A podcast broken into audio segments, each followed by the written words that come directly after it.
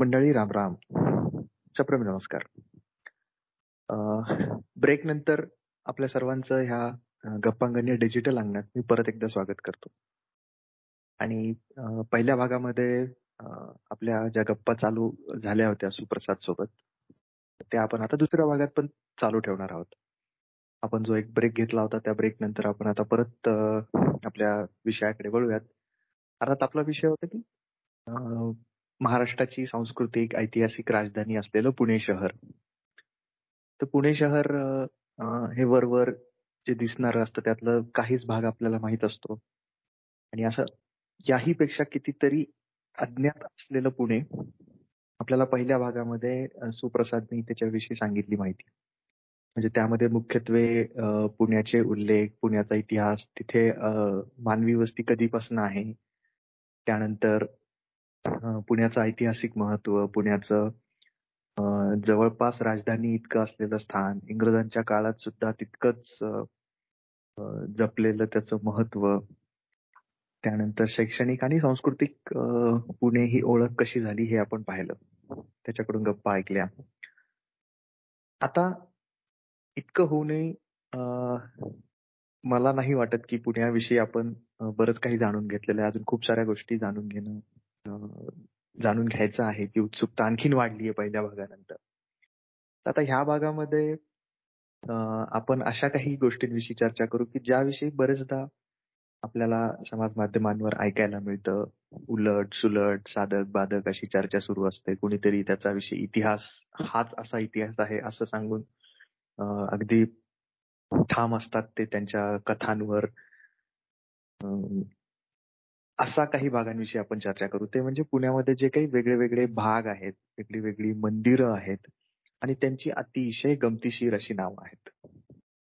आणि इतकी वेगळी वेगळी व्हरायटी नावांमधली त्यामागे असलेले आणि शब्दशः काही नावं अगदी विचित्र आहेत की असं एखादं नाव कसं काय असू शकतं? हा जेव्हा प्रश्न पडतो की काय कारण असेल इतकं विचित्र नाव एखाद्या मंदिराला एखाद्या देवाला सुद्धा पुणेकरांनी सोडलेलं नाहीये. त्यामुळे हे सगळे तर्कवितर्क करण्यापेक्षा आपण सुप्रसादला परत एकदा बोलतं करूयात आणि त्याला विचारूयात की नेमकं आहे तरी काय? आणि मी तर म्हणेन की त्याच्या पुस्तकासारखंच त्यालाच प्रश्न विचारूयात की ह्या सगळ्या नावांमागे नेमकं दडलंय तरी काय? कारण हेच त्याचं पुस्तक आहे. सुप्रसाद तुझं परत एकदा मी स्वागत करतो गप्पांगणमध्ये थँक्यू तुझ्या पहिल्या भागातल्या ज्या गप्पा झाल्या होत्या ना त्यामुळे अक्षरशः उत्सुकता खूप वाढली आहे की आता पुढे काय ऐकायला मिळेल. हो मलाही फार छान वाटतंय परत एकदा याला गप्पा मारायला.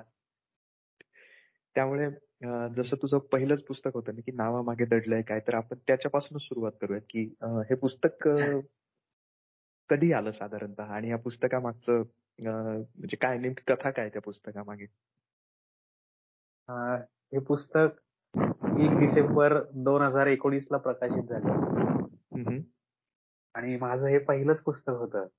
आणि मी पहिल्या एपिसोडमध्ये सांगितलं होतं की हे मी ब्लॉग वरनं तयार केलेलं पुस्तक आहे. तेव्हा ही मी सिरीज ब्लॉग वर चालवायचो. नाव कशी पडली पुण्यातल्या वेगवेगळ्या ठिकाणांची. आणि माहिती गोळा करत गेलो. आणि बरेच जणांनी सजेशन दिलं की हे पुस्तक तयार कर नाव मागे दडलंय काय? माझ्या एका मित्र आहे एक ऑफिस मधला. त्याने मला हे नाव सुचवलं. नावामागे दडलंय काय? नाव पण त्याने छान सुचवलं होतं. त्याच पुस्तक केलं. आणि त्याला चांगला रिस्पॉन्स मिळाला आता दुसरी आवृत्ती प्रकाशित झाली आहे त्याची. अरे वा. आणि ह्याच्या मागचा खरं उद्देश असा होता माझा. पुस्तक लिहायच्या मागचा उद्देश. की अशा पद्धतीचं पुस्तक पुण्याच्या इतिहासावर नव्हतं या थीमवर. की डुल्या मारुती बटाट्या मारुती हुजूर पागा अशी नावं का पडली? याच्यावर असं स्वतंत्र पुस्तक नव्हतं आणि ही एक खासियत होती पुण्याची की पुण्याच्या जशा वेगवेगळ्या गोष्टी प्रसिद्ध आहेत त्यातली एक ही प्रसिद्ध गोष्ट आहे की इथं खूप असे वेगवेगळी ठिकाणांची गमतीशीर नाव आहेत. काही काही रोखोक नाव आहेत काही काही विचित्र नाव आहेत. तर ती का पडली? असं समग्र एका पुस्तकात छोट्या म्हटलं आपण एक पुस्तक लिहूयात त्याच्यावरच काढूयात. म्हणून मी हे खरं केलं काहीतरी एक चांगलं काहीतरी काम करूयात की ज्याच्यावर आपल्यालाही आनंद मिळेल समाधान मिळेल. वेगळं करायचं काहीतरी म्हणून मी हे पुस्तक लिहिलं. नाही खरंच आहे. म्हणजे आता तुला म्हणलं की जी लोक नवीन पुण्यात येतात किंवा कदाचित पुण्यातल्या लोकांना सुद्धा बरेचदा माहीत नसतं की हे नाव आहे तर हो. कारण मी असं विचारलेलं आहे की कुठेतरी चहा पित असताना काही तिथल्या मित्रांना की अरे असं कसं नाव? तर काय की बुवा माहीत नाही हे असंच आहे हेच नाव आहे आम्ही पाहतोय तसं. असे उत्तरं मिळालेली आहेत त्यामुळं आणि स्थळं सुद्धा आहेत. म्हणजे आता उदाहरणार्थ लकडी पूल आहे स्वार गेट आहे की काही समजत नाही हो. की असं का असेल. त्यामुळे तू जर आम्हाला सांगितलंस तर खूप मजा येईल. तू म्हटला ते एक अगदी खरं आहे. की ही नावं पुणेकरांना जर का विचारलं का पडलीत फार कमी जणांना खरं खरं काय ते माहिती असेल. बऱ्याच जणांना माहीत नाहीये. कारण ही काळाच्या ओघात काय म्हणतो स्मृतीत गेल्यासारखी झाली सगळी ठिकाणं. आणि काही काही ठिकाणं तर अशी आहेत की त्याची फक्त नावच होती तिथं ती गोष्ट एखादी जे नाव आहे ना ती नाहीच तिथं. फक्त नाव उरलंय. असं सुद्धा काही काही ठिकाणी आपल्याला पाहायला मिळतं. तर ही आपण बघू आता काही नावं. तर ही नावं का पडली असतील? त्याचं एक मी कारण शोधायचा प्रयत्न केला. तर मला असं जाणवलं की त्या काळात बऱ्याच लोककथा होत्या. वेगवेगळे घडलेले प्रसंग होते. तत्कालीन परिस्थितीनुसार जे जे घडत गेलं त्याप्रमाणे लोकांनी इथल्या देवाला नावं ठेवली आहेत आणि ही साधारण कुठल्या काळात ठेवली गेली आहेत नावं देवाला किंवा ठिकाणाला? तर जेव्हा मराठी राज्य संपलं आणि इंग्रजांचं राज्य सुरू झालं इथे तर तिथून पुढच्या शंभर वर्षात ही नावं जास्त आपल्याला आढळतात. पेशवाईमध्ये सुद्धा काही आपल्याला नावं आढळतात जसं तांबडी जोगेश्वरी, डुल्या मारुती, तोट्या म्हसोबा पण ती कमी आढळतात. पण त्याच्यानंतरच्या काळात आपल्याला ही नावं जास्त आढळतात ब्रिटिश काळात. तर ही एक काही नावं आपल्याला त्याच्यात बोली भाषेतली आढळतात. जी कागदपत्रांमध्ये सापडत नाहीत. पण बोली भाषेमध्ये ती रूढ झाली आहेत. अच्छा. आणि काही नावांच्या मागे लोककथा आहेत. काही नावांच्या मागे खरंच इतिहास आहे. तर अशा वेगवेगळ्या गोष्टी एकत्रित इथं या सगळ्या जागांच्या मागे पाहायला मिळतात. तर आपण म्हणजे पहिल्यांदा आपण पहिल्यांदा जर का बघितलं म्हणजे पहिल्या एपिसोडमध्ये आपण पाहिलं पुण्याचं नाव पुण्य विषय असं आपल्याला मिळतं. आठव्या शतकात ताम्रपटामध्येच ते नाव आलं होतं. त्यानंतर आपल्याला औरंगजेबाच्या काळात पुण्याचं नाव बदललेलं दिसतं. ते होतं मुगियाबाद. तर सतराशे दोन आणि तीन साली ना औरंगजेब दक्षिणेत आला होता मराठ्यांचं राज्य जिंकायला. त्याला ते ते जमलं नाही राज्य जिंकायला. त्याच्या पदरी अपयशच पडलं. पण तो जेव्हा पुण्यात होता त्या काळात तेव्हा त्याचा नातू पुण्यात वारला आणि त्याचं नाव होतं मुही उल मिलत. तर त्याच्या नातवाच्या नावावरनं त्याने पुण्याचं नाव बदललं होतं मुहियाबाद नावाने. पण ते काही टिकलं नाही पुढच्या काळात आणि पुण्याचं नाव परत पुणे झालं. असं दरम्यानच्या काळात त्या थोड्या वर्षातून पुण्याचं नाव मुहियाबाद होतं. असलं नाव टिकणार पण नव्हतं. टिकणार पण नव्हतं आणि त्याने महाराष्ट्रातल्या ना बऱ्याचशा शहरांची आणि किल्ल्यांची नावं बदलली होती. हो. म्हणजे रायगडचं त्याने इस्लामगड केलं होतं, नाशिकचंही बदललं होतं, सिंहगड किल्ल्याचं नाव बदललं होतं. ते कुठलंच टिकलं नाही. सगळी परत जुनी नावं आली. हो इव्हन ते सध्या जो गोंधळ चालू झाला जो म्हणजे आता काही दिवसांपूर्वी मिटला तो म्हणजे खडकी होतं औरंगाबादचं पूर्वीचं नाव. तर हो. खडकीचं औरंगाबाद झालं ते आता त्याचं करून आता छत्रपती संभाजीनगर. हो. पुढचं एक आपण बघूयात आता एक गणपती बघूयात. तो गणपती खूप प्रसिद्ध आहे जगभरात. त्याचं नाव म्हणजे दगडूशेठ गणपती. तर ह्याचं खासियत म्हणजे गणेशोत्सवाच्या काळात मोठे मोठे महाल उभारले जातात आणि त्याची जी शेवटच्या दिवशी जी रोषणाई आहे ती खूप बघण्यासाठी गर्दी होते. पण या गणपतीचं नाव दगडूशेठ असं का पडलं हे फार कमी जणांना माहीत असेल. तर ही दगडूशेठ नावाची एक पुण्यातली व्यक्ती होती इंग्रजांच्या काळातली. तिचं खूप मोठं प्रस्थ होतं आणि इंग्रजांनी त्यांना नगरशेठ अशी पदवी दिली होती. ते एक चांगले मल्ल होते आणि त्यांनी हा स्थापन केलेला गणपती आहे. म्हणजे हा संस्थापकाच्या नावाने ओळखला जाणारा गणपती आहे. दगडूशेठ हलवाई गणपती. पण हे जेव्हा नाव मिळालं हलवाई त्याच्या आधी या गणपतीला वेगळी दोन नावं होती. ती म्हणजे बाहुलीच्या हौदाचा गणपती आणि कोतवाल चावडीचा गणपती.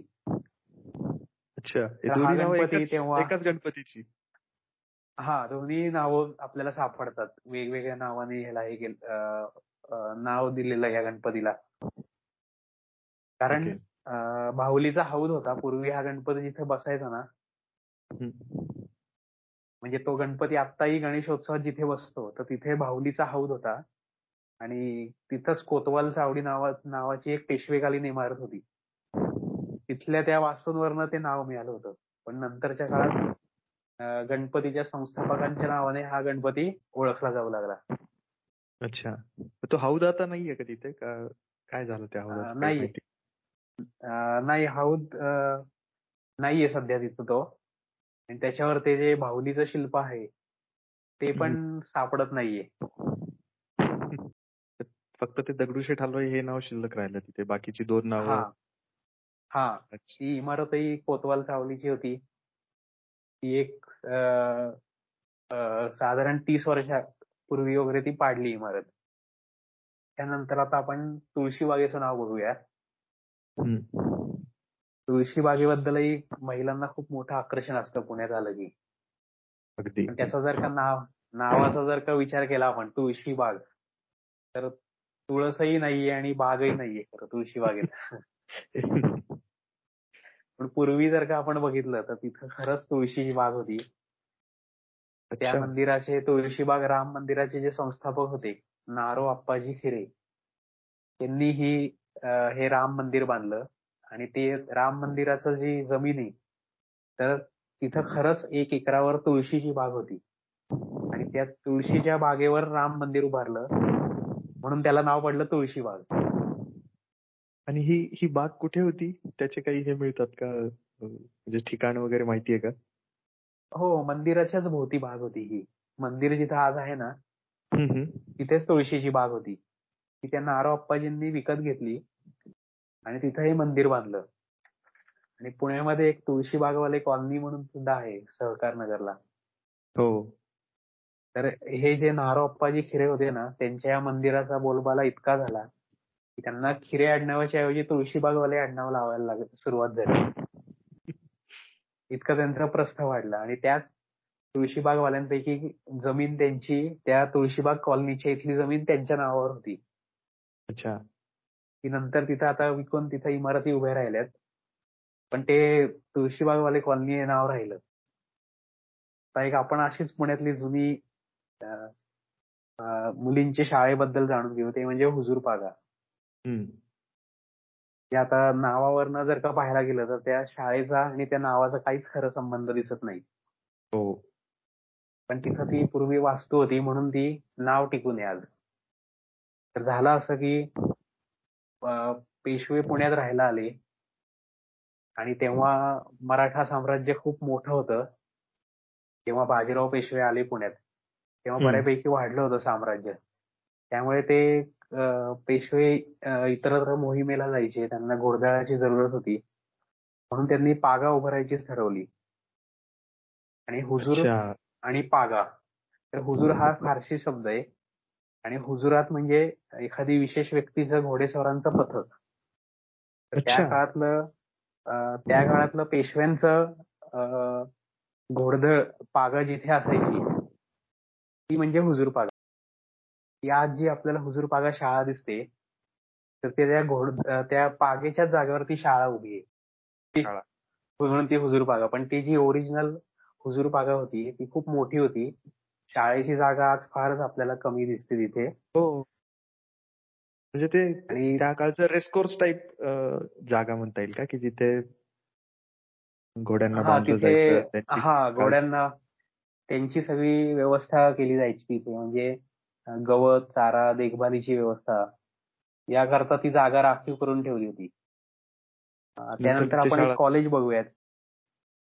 एस पी कॉलेज पुण्यातलं एक प्रसिद्ध कॉलेज ज्याचं खरं नाव आहे सर परशुराम भाऊ कॉलेज काही नाही माहीत असतं फुलफॉर्म माहीत असतो पण कोण होते सर परशुराम भाऊ हे माहीत नसतं.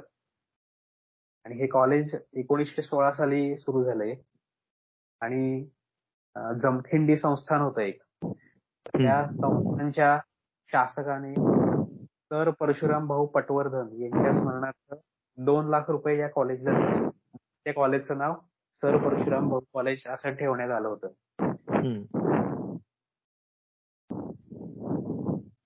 आपण काही पुण्यातली हा. शॉर्ट फॉर्म झाला एसपी फक्त. हो. आता आपण पुण्यातली काही गेट पाहूयात. पुण्यामध्ये वेगवेगळ्या नावाची गेट मिळतात. स्वारगेट मिळतं पेरू गेट मिळतं रामोशी गेट मिळतं. क्वार्टर गेट मिळतं म्हसोबा गेट मिळतं.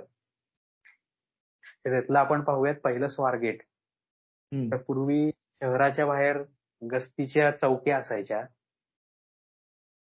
आणि हे जे स्वारगेट होतं तिथं पूर्वी घोडेस्वार असायचे. आणि ते एक नाक्याचं ठिकाण असायचं तिथं गस्ती असायची. तर त्या नाक्याचं नाक्याचं शब्दाचा इंग्रजांच्या काळात शब्द झाला गेट. म्हणून तिथे घोडेस्वारांचं पथक संरक्षणासाठी असायचं.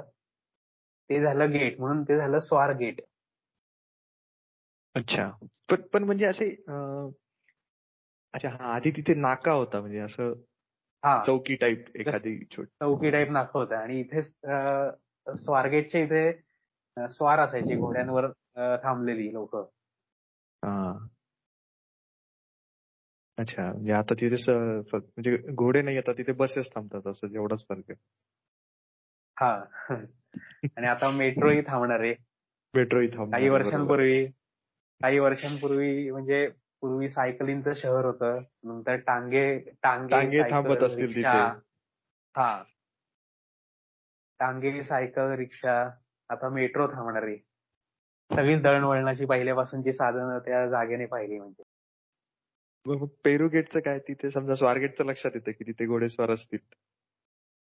हा पेरू गेटचं काय होतं? एक फ्रेंच सरदार होता सदाशिव पेठेमध्ये. अच्छा. त्याचं नाव होतं पेरॉ. तर त्या पेरॉचं सैन्य त्या पेरू गेटच्या जागी संरक्षणासाठी असायचं गस्तीला असायचं. तर पेऱ्या पेरॉचा हा फ्रेंच सरदार होता तो. आणि त्याचा अपभ्रंश होऊन तर पेरू झालेलं आहे. आणि ते नाकं होतं चौकी होती ते इंग्रजांच्या भाषेत ते गेट झालं. म्हणून ते झालं पेरू गेट. आता तिथे पोलीस चौकी आहे फक्त एक. हो. आपण एक रामोशी गेट बघू त्यातलं. रामोशी गेट पाहू आपण आता. तर भवानी पेठेमध्ये रामोशी गेट आहे गेट आहे. आणि रामोशी समाजाची लोक जी असतात ती फार शूरवीर समजली जायची पूर्वापार. तर त्या रामोजी समाजाची लोक तिथे गस्तीला असायची. म्हणून त्याचं नाव पडलं रामोशी गेट. आणि एक अजून एक इंटरेस्टिंग नाव आहे खूप लोकांना माहीत नसतं. ते म्हणजे क्वार्टर गेट या क्वार्टर गेटशीच साधर्म्य असणारी काही ठिकाण आहेत पुण्यात. ती म्हणजे दारूवाला पूल ताडीवाला रोड क्वार्टर गेट मी तेच विचारलं होतं की याच्यातलं क्वार्टर म्हणजे कुठला अर्थाने क्वार्टर तर एक माडीवाली कॉलनी पण आहे पुण्यात. हो सदाशिव पेठेत तर खर तर या सगळ्या ठिकाणांचा आणि दारूचा खरं काही संबंध नाहीये. ओके. क्वार्टर मास्टर असायचं तिथं. म्हणजे आजच्या नाना पेठेमध्ये क्वार्टर मास्टर म्हणजे सैन्याला रसद पुरवणारा अधिकारी. बर. त्याचं ऑफिस त्या क्वार्टर गेटच्या इथं होतं. आणि हे सगळा काळ आहे तो सगळा ब्रिटिश काळ आहे. तर तो त्याचं ऑफिस तिथं असायचं म्हणून ते क्वार्टर गेट नाव पडलेलं आहे. आणि आता आपण काही तालीम बघूयात. पुण्या खरं पुण्याची ओळख तालमींचं शहर सुद्धा व्हायला हरकत नाही कारण इतक्या तालमी पुण्यात आहेत. अगदी पेशवे काळापासून पुण्यात तालमी आपल्याला पाहायला मिळतात. अशीच एक पुण्याच्या पूर्व भागात साखळी पीर तालीम आहे. साखळी पीर हा साखळी पीर तिथं एक आहे ना पीराचं स्थान आहे. आणि तिथे एक त्या पीराच्या स्थानाच्या तिथे एका खांबाला साखळी बांधलेली आहे. बर. तर तिथले जे तालमीमध्ये व्यायाम करणारे जे मल्ल असतात त्यांची अशी श्रद्धा आहे की शरीरावरच्या दुखऱ्या भागावरून जर काही साखळी फिरवली ना तर आपल्याला बरे वाटतं. अशी त्या पैलवानांची श्रद्धा आहे. म्हणून त्याच्यावरनं हे नाव साखळी पीर तालीम असं पडलेलं आहे. या तालमींमध्ये गणेशोत्सवही फार सुंदर प्रकारे साजरा होतो. त्यांच्या मूर्ती सुद्धा खूप विशेष असतात. आपण आता भागात येते? साखळी पीर नाना पेठेत येते अजूनही तिथे तालीम आहे. हो अजूनही तालीम आहे आणि आजही जवळपास सगळ्याच तालमींमध्ये मल्लांचा सराव चालतो. आपण एक पूल बघूयात आता. अनेक वेगवेगळ्या नावाचे पूल आहेत पुण्यात. त्यातला एक महत्त्वाचा पूल म्हणजे लकडी पूल. सगळ्या पुणेकरांना माहीत असतो तो. हो अतिशय प्रसिद्ध. हो प्रसिद्ध. पूर्वी या पुलावरनं टू व्हीलर अलाउड नव्हते आता टू व्हीलरसाठी ओपन झालाय. हा. ओपन केलाय आता हा पूल टू व्हीलरसाठी आणि जो अल्का डॉकीज चौक या खरं अल्का डॉकीज चौक आपण म्हणतो या चौकाला पण त्याचं खरं नाव टिळक चौक आहे लोकमान्य टिळक चौक. अच्छा. तरी हा टिळक चौकात अनेक वेगवेगळे रस्ते येतात आणि तिथून हा लकडी पूल चालू होतो आणि तो फर्ग्युसन कॉलेजला पलीकडे मिळतो. तर असं म्हटलं जातं की नानासाहेब पेशवे जे पुण्याचे शिल्पकार म्हणून पुण्याचे शिल्पकार म्हणून ज्यांना ओळखलं जातं त्यांनी हा पूल बांधला. तर तो का बांधला त्याच्याबद्दल असे कारण सांगितलं जातं की पानिपतामध्ये जो पराभव झाला. तर त्या पराभूत सेनेला पुण्यात येण्यासाठी तो घाईघाईने पूल बांधला गेला. अशी एक या पुलाच्या मागची आख्यायिका आहे. अच्छा. आणि कदाचित ना पुण्याच्या पुण्याचा विकास त्यांच्या काळात खूप झाला. कदाचित वाढत्या पुण्याची गरज ओळखून सुद्धा त्यांनी हा पूल बांधला असावा कदाचित. कारण त्यापूर्वी ना पुण्यात एकच पूल होता. कुंभार वेशी जवळचा पूल. तो पहिला पूल होता. हा दुसरा पूल पुण्यातला लकडी पूल. जो नानासाहेब पेशव्यांनी बांधला. या पुलाची म्हणजे अजून एक खासियत. हा. लकडी लकडी म्हणजे तो तो खरंच लाकडाचा बांधला होता. ज्यावेळेस तो पहिल्यांदा बांधला तेव्हा तो लाकडाचा बांधला होता. म्हणून त्याचं नाव लाकडी पूल किंवा लकडी पूल. अशी दोन्ही नावं आपल्याला मिळतात. लाकडापासून बनवलेला लकडी पूल. या पुलाचं खरं नाव आणि आता छत्रपती संभाजी महाराज पूल आहे. पण त्यांच्या बोली भाषेमध्ये लकडी पूल म्हणूनच खरं ओळखतात. ते सगळ्यात जुनं नाव हा जुनं नाव. आणि असं पुण्यात खूप प्रकारे खूप ठिकाणांच्या पाहायला मिळतं आपल्याला. त्या एखाद्या जागेचं नाव सरकार दप्तरी वेगळं असतं. पुणे बोली भाषेत वेगळ्याच नावाने ओळखत असतात ठिकाण. आता आपण तांबडी जोगेश्वरी मंदिराबद्दल जाणून घेऊ. तांबडी जोगेश्वरी मंदिर हे म्हणजे पुण्याची ग्रामदेवता आहे. आणि आज जर का तो बघितला भाग सगळा आप्पा बळवंत चौक तर तो पूर्वी शहराबाहेर म्हणजे ते त्या काळातलं जे पुणे होतं ते शहराच्या बाहेरचं ते मंदिर होतं. तिथून आंबील ओढा वाहत होता. आज विश्वासही बसणार नाही आपल्याला. ती लांबची होती ती. हा. म्हणजे पुणे शहराची नाही म्हणता येणार पण पुणे जेवढं होतं जी वस्ती होती त्याच्यापासून ते बरचसं लांब होतं. आणि आज जे आपण मंदिर पाहतो ना ते पेशवेकालीन मंदिर आहे. पेशवाईत त्याचा जीर्णोद्धार झालेला आहे. आणि त्या देवीचं नाव असं का पडलं तर त्याच्यामागे दोन गोष्टी सांगितल्या जातात. म्हणजे ती ताम्रवर्णी देवी म्हणजे तांबड्या रंगाची म्हणून तांबडी योगेश्वरी नाव. आणि दुसरं म्हणजे देवीने महिषासुराचा महिषासुराच्या बारा सेनापतींपैकी ताम्रासुराचा वध केला. म्हणूनही तांबडी योगेश्वरी नाव पडलं असंही सांगितलं जातं. अच्छा. म्हणजे अपभ्रंश होतो तांबडी असं झालं तांबडीचं. हा ताम्रवर्णीय म्हणजे तांबडी हो.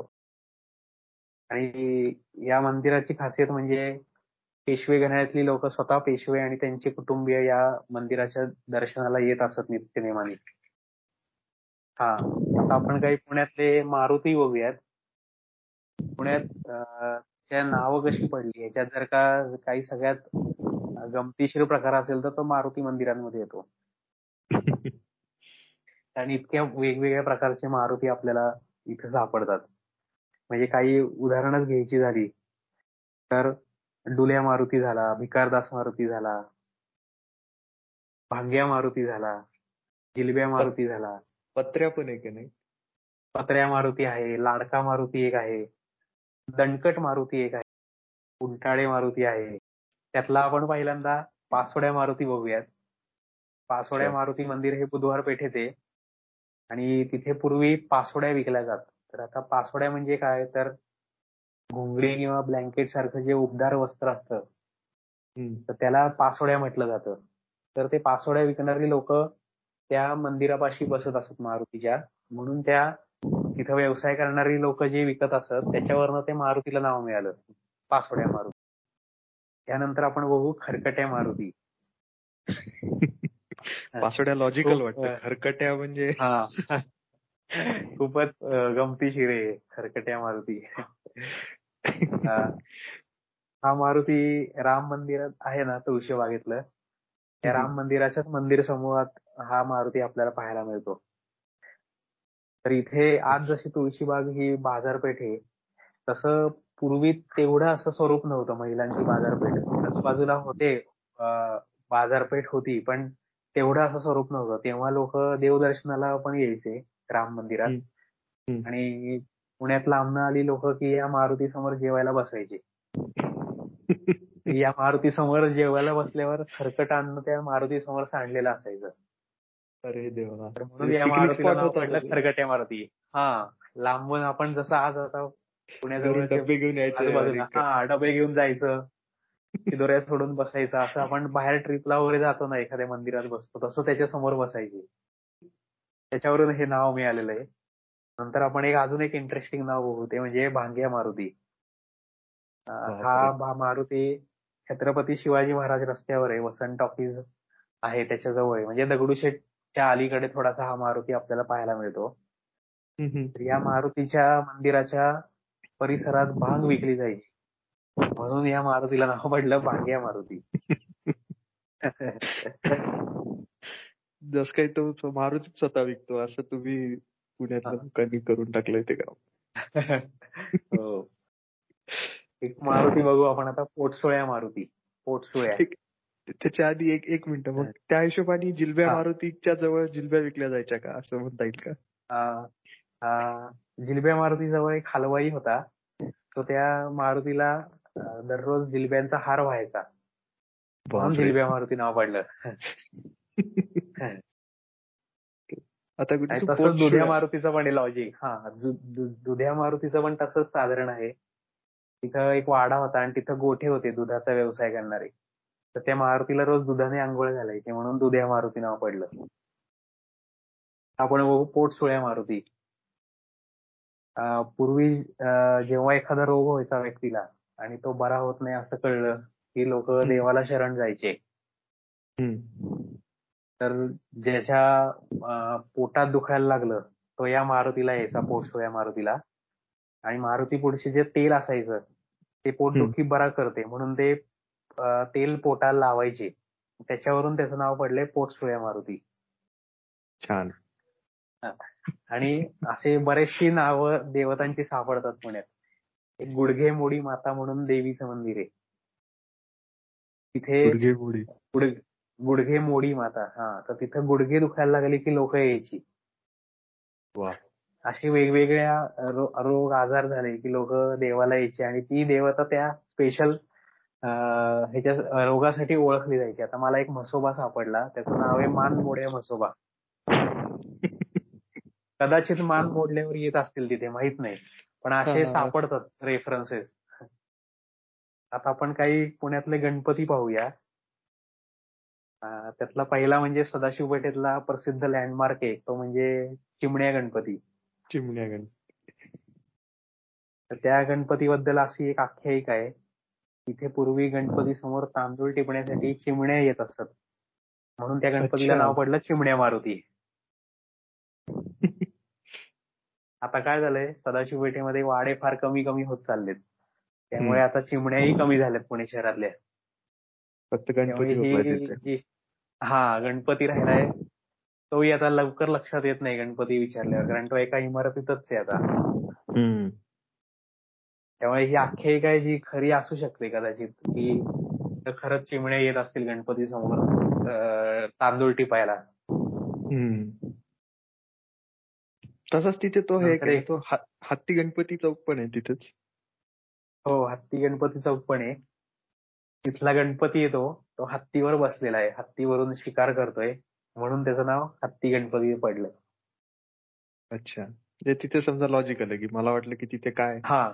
पेशव्यांचे हत्ती वगैरे येऊन थांबायचे असं काही. नाही. आता आपण बघूयात एक मद्रासी गणपती. तर तो रास्ता पेठेमध्ये मद्रासी गणपती आपल्याला मिळतो. तो रास्ता पेठेत गणपती आहे मद्रासी गणपती. आणि त्या गणपतीचं जे सगळं व्यवस्था आहे ती सगळी साऊथ इंडियन लोकांकडे.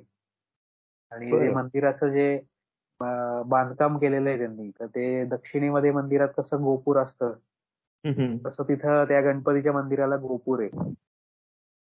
बर. आणि सगळी व्यवस्था सुद्धा दाक्षिणात्य पद्धतीची म्हणून त्या गणपतीला नाव पडलं मद्रासी गणपती. आणि रास्ता पेठेमध्ये खरंच साऊथ इंडियन लोक राहतात. हो. रास्ता पेठेमध्ये उंटाड्या मारुती पण आहे. त्या उंटाड्या मारुतीला उडीद वडे असतात ना त्याचा प्रसाद दाखवला जातो. आणि हाही मद्रासी गणपती जो आहे तिथं सुद्धा सगळे बालाजी आहे कार्तिक स्वामी आहे शंकर पार्वती नवग्रह अशा अनेक देवता पाहायला मिळतात. पूर्ण कुटुंब गणपतीचं तिथेच आहे. आपण थोड्याशा पेठांबद्दल जाऊन जाणून घेऊया पुण्यातल्या. पुण्याचं वैशिष्ट्य आहे म्हणजे पेठा. सगळ्या वारांच्या. त्यापूर्वी एक एक असंच मला एक ऑड नाव आठवत. बघ तुला काही सांगता आलं तर. तिथे मला वाटतं नारायण पेठेत का सदाशिव पेठेत खुन्या मुरलीधर पण आहे ना मंदिर? हो बरोबर. त्यामागे काय काही आहे का न्यूज सॉरी कथा काही? हो त्यामागे एक आख्यायिका अशी सांगितली जाते. की जेव्हा हे मंदिर बांधलं गेलं ना तेव्हा हा दुसऱ्या बाजीराव पेशव्यांचा काळ होता. अच्छा. आणि पुण्यात एक गद्रे नावाचे सावकार होते. तर त्यांच्याकडे राधाकृष्णाची मूर्ती होती संगमरवरी. तर ती दुसऱ्या बाजीरावाला खूप आवडली. तर त्याने ती गद्र्यांकडे मागणी केली या मूर्तींची. तर गद्र्यांनी त्यांना या मूर्ती देण्यासाठी नकार दिला. बापरे. आणि गद्र्यांना हा खुद्द पेशव्यांना नकार दिला. तर गद्र्यांना असं वाटलं की हे पेशवे सत्ताधीश आहेत. आपल्याकडनं ते कधीही या मूर्त्या घेऊ शकतात. तर आपण याची लवकरात लवकर आपल्या जागेमध्ये प्रतिष्ठापना करून मोकळे होऊयात. म्हणून त्यांनी आज जिथे मंदिर आहे सदाशिव पेठेत त्यांच्या बागेत ते प्रतिष्ठापनेचे विधी सुरू केले. ही बातमी दुसऱ्या बाजीरावाच्या कानावर गेली. की असं असं गद्रे मूर्ती तिथं प्रतिष्ठापना करायला लागलेत. तर बाजीराव पेशव्याने तिकडून त्याचं स्वतःचं सैन्य त्या मंदिराच्या दिशेने पाठवलं.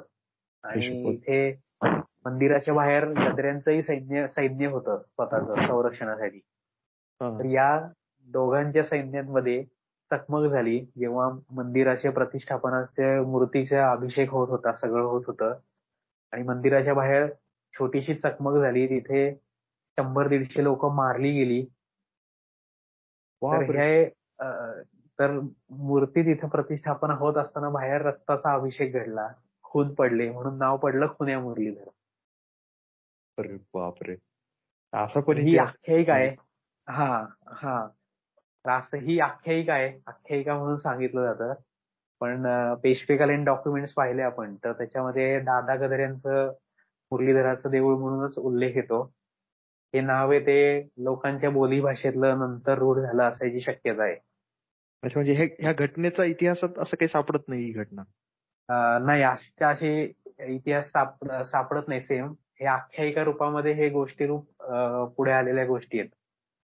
म्हणजे आधी नाव आणि मग आख्यायिका असं त्याला मॅच करण्यासाठी नाही आधी आख्यायिकावरनं हे असं नाव आहे असं म्हणतात. तर ते जे मंदिराचे जे मालक आहेत त्यांच्याकडे ही पूर्वापार चालत आलेली पिढ्यानपिढ्या चालत आलेली आख्यायिका आहे त्यांच्याकडे असं काही डॉक्युमेंट नाहीये की हे नाव असं या हे अशाच गोष्टीवरून पडलंय.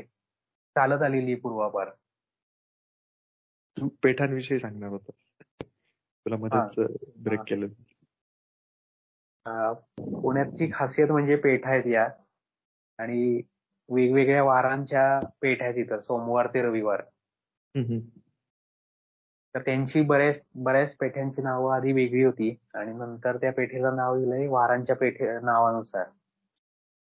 तर असं का दिलं गेलं? तर त्या त्या पेठेचा आठवड्याचा बाजार ज्या वारी असायचा ते नाव त्या पेठेला मिळालं. अच्छा. म्हणजे आता मलकापूर पेठ घेतली. तिचं नाव आत्ताच सध्याचं रविवार पेठ आहे. तर त्या आठवड्या बाजार त्या रविवारी भरायचा म्हणून त्या मलकापूर पेठेचं नाव झालं रविवार पेठ. आणि एक आज आपण अशीच आत्ता वेगळी पेठ बघूया ती म्हणजे रास्ता पेठ. तर रास्ता पेठ ही पुण्याच्या पूर्व भागात येते आणि सरदार रास्ते होते त्यांनी ही पेठ वसवली आहे जिचं पूर्वीचं नाव शिवपुरी पेठ असं होतं. पण आनंदराव रास्ते जे सरदार होते त्यांनी तिथं वाडाही बांधला होता. त्यांनी ती वसवली म्हणून नाव पडलं रास्ता पेठ आणि हे जे रास्ते होते ते पेशव्यांचे मेहुणे होते. ते जिथे पूर्वी राहायचे त्या जागेला मेहुणपुरा नाव पडलं. शनिवार पेठेमध्ये आजही मेहुणपुरा भाग आहे. तर तिथे खरंच पेशव्यांचे मेहुणे राहायचे म्हणून नाव पडलं मेहुणपुरा. आता आपण जर का बघितलं तर पुरा या शब्दाचा अर्थ होतो वस्ती. आणि एक इंटरेस्टिंग स्टोरी आहे की हे जे रास्ते आहेत त्यांना रास्ते आडनाव कसं मिळालं? त्यांचं ओरिजिनल आडनाव गोखले होतं. तर ते रास्ते कसं झालं? तर त्याच्यामागे असा इतिहास आहे की त्यांच्या घराण्यातील एका पुरुषाने विजापूरच्या बादशहाकडे खूप मोठी बिनवारसी मिळकत कोकणातली जप्त करून दिली. आणि ही रास्त वागणूक पाहून बादशहाने त्यांना रास्ते ही पदवी दिली. तर त्या रास्त्यांची पेठ रास्त्यांनी बसवलेली पेठ म्हणून रास्ता पेठ मला वाटतं भवानी पेठ एक आहे. झालं. हो तिथल्या भवानी मातेच्या मंदिरावरून ही खरं व्यापारी पेठ वसवली गेली. आता ही तर तू मंदिर किंवा पेठांची नावं सांगितलीस. तसंच त्याच्या जोडीला पुण्यातली जी काही उपनगर आहेत काही भाग आहेत त्यांची पण नावं अशी थोडीशी विचित्र वाटतील अशी आहेत. आणि त्याहीपेक्षा काय होतं की ह्या नावांविषयी विशेष करून व्हॉट्सअप असेल किंवा इतर कुठल्याही समाज माध्यमांवर काही काही अशा स्टोरीज बरेचदा होत असतात. म्हणजे आता की हडपसर आहे हा भाग किंवा कोंढवा यांच्या हे नाव का आलं हे कुठून आलं याच्याविषयी अशा कुठल्या तरी स्टोरीज असतात.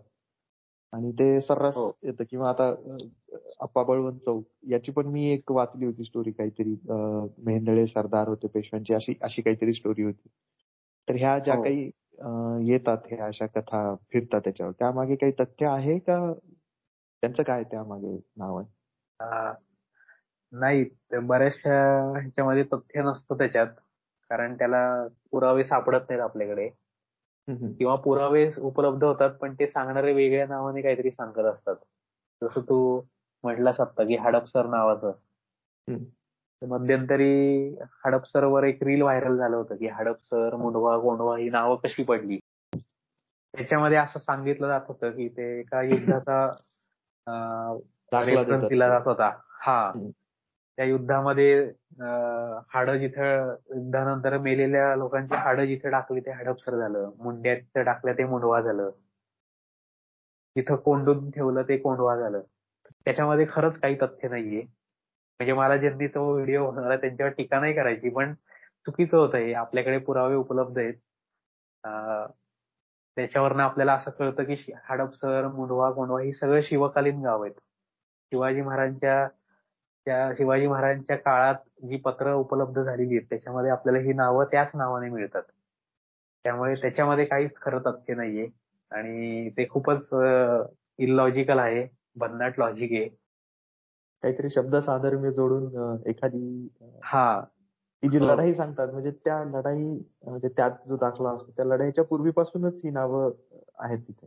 अस्तित्वात आहेत. हो हो. म्हणजे चारशे वर्ष तरी ही तिन्ही गावं असल्याचे दाखल्याला आपल्याला मिळतात. मराठ्यांची इतिहासाची साधने नावाचे ग्रंथ आहेत. त्याच्या वेगवेगळ्या खंडांमध्ये पत्र उपलब्ध आहेत शिवकालीन. त्याच्यामध्ये आपल्याला हडपसर मिळतं कोंढवा मिळतं मुंडवा मिळतं. पण त्यांचं ते माहीत नाही आपल्याला की तसं नाव काय आहे ते काय हा ते नाव ते आपल्याला पुरावे सापडत नाहीत. पण मी एक माझ्याकडे एक पुस्तक आहे. तुम्हीच मोडी शिका म्हणून. त्याचे जे लेखक आहेत म रा कुलकर्णी त्यांनी असं त्याच्यात त्यांचं मत मांडलंय की पूर्वी महारवतन पण असायचं तर त्या महारवतनला हडवळा म्हटलं जायचं. हडकी किंवा हडवळा. तर त्या हडपसरचं नाव त्या महारवतनावरनं पडलेलं आहे म्हणजे हडकी किंवा हडवळ्यावरनं हडपसर नाव पडलंय असं म्हटलं जायचं. आणि काही रेफरन्स तर हडपसरच्या बाबतीत अगदी रामायणापासून मिळतात. म्हणजे हडप नावाच्या राक्षसाला रामाने मारलं तिथं म्हणून हडप सर केला तिथं. राक्षस. म्हणून हडपसर नाव पडलं. अशाही काही स्टोरीज सांगितल्या जातात. समजा ते लॉजिकल वाटतं. हडप नावाचा राक्षस त्यानुसार. फारच गंमत आहे. मी म्हणजे याचं पण ऐकलं होतं ना की जे चिंचवड गाव आहे तिथलं तिथे पण चिंच आणि वड याची झाडं खूप होती त्या वनामध्ये म्हणून. असंही मी हो असंही हो म्हटलं जातं असं. हो. तू आप्पा चौकाचा उल्लेख केला. हो तो एक त्याचं ते पेशव्यांच्या सरदाराची जी स्टोरी वाचलेली आहे की नेंदळे काहीतरी. हा. बरोबर. ती जी आख्यायिका आहे ना ती चालत आलेली आहे. पण मध्ये जो मेसेज फिरत होता की ते युद्ध मुव्हीवरचं कॉन्व्हर्सेशन दाखवलंय वगैरे आणि त्याच्यामध्ये ही आख्यायिकाच नव्हती. तर ते खरं चुकीचं होतं. निदान ऍटलिस्ट आख्यायिका तरी पूर्वापार चालत आलेली आहे. त्याला कुठेतरी पुस्तकांमध्ये रेफरन्स आहे. ते तर पूर्ण नवीनच होता इतिहास तो. त्यामुळे त्याच्यात काही खरं खरं नव्हतं ते. आणि होतं काय माहिती का सध्या म्हणजे आता मी सुद्धा ब्लॉग लिहूनच पुस्तक केलेलं आहे. मी सुद्धा अभ्यास करतोय. लोक पटकन घाईघाईमध्ये हे बनवतात. असं म्हणायचं नाही मला की ते त्यांना मुद्दाम खोटा पसरवायचा आहे. त्यांच्याकडनं नजर चुकीचे वगैरे कधी कधी ते पटकन पसरवलं जातं. ज्याच्यामध्ये अभ्यास कमी पडतो विचार कमी पडतो. त्यामुळे हे ते विचार केला पाहिजे की ना हे खरंच असं लॉजिकल आहे का? पटकन कुठेतरी वाचतो ते खरं क्रॉस चेक केलं जात नाही आणि पाठवलं जातं मला काहीतरी नवीन माहीत झालंय असं हा नवीन ह्याने पटकन ते फॉरवर्ड केलं जातं. आणि ते खूप इंटरेस्टिंग असतं ते खरं वाटतं मग ते शेअर पण होतं. आता मी स्वतः नाव मागे लढले काय हे आख्यायिका आणि इतिहास असं दोन्ही त्याच्यात मांडलेलं आहे. मी असं म्हणत नाही की सगळ्याला पुरावे पाहिजेत आख्यायिका सुद्धा आहेत आपल्या इतिहासामध्ये. नाही हो. असं नाही. पण त्याला सुद्धा काहीतरी रेफरन्स पाहिजे आख्यायिकांना सुद्धा. म्हणजे ती कुठल्या मोठ्या एखाद्या लेखकाने इतिहास अभ्यासकाने त्याच्या पुस्तकात मांडलंय का? तिथली स्थानिक लोक काय म्हणतात? किंवा काही आहे का? असं ह्याच्यामध्ये सुद्धा काही सापडतो आख्यायिका आपल्याला इतिहासामध्ये.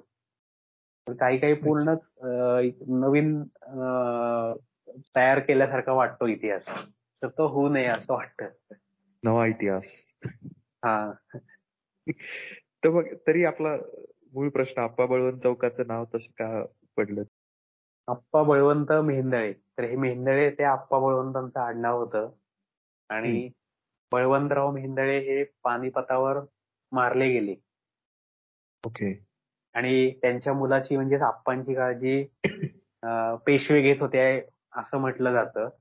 आणि ही त्या पानिपतानंतरची आख्यायिका आहे. जेव्हा पेशवे पदावर सवाई माधवराव पेशवे होते. तर त्या काळात एकदा सवाई माधवराव पेशवे पर्वतीवरून शनिवारवाड्याकडे येत होते. आणि जेव्हा आप्पावन चौक जिथे आहे तिथे आल्यानंतर त्यांना काही कारणाने भोवळ आली आणि ते हत्तीच्या अंबारीतून पळायला लागले. तर तेव्हा आप्पा वळवंत सुद्धा त्यांच्या बरोबर अंबारीमध्ये होते आणि त्यांनी पेशव्यांना धरलं आणि वाचवलं पडण्यापासून.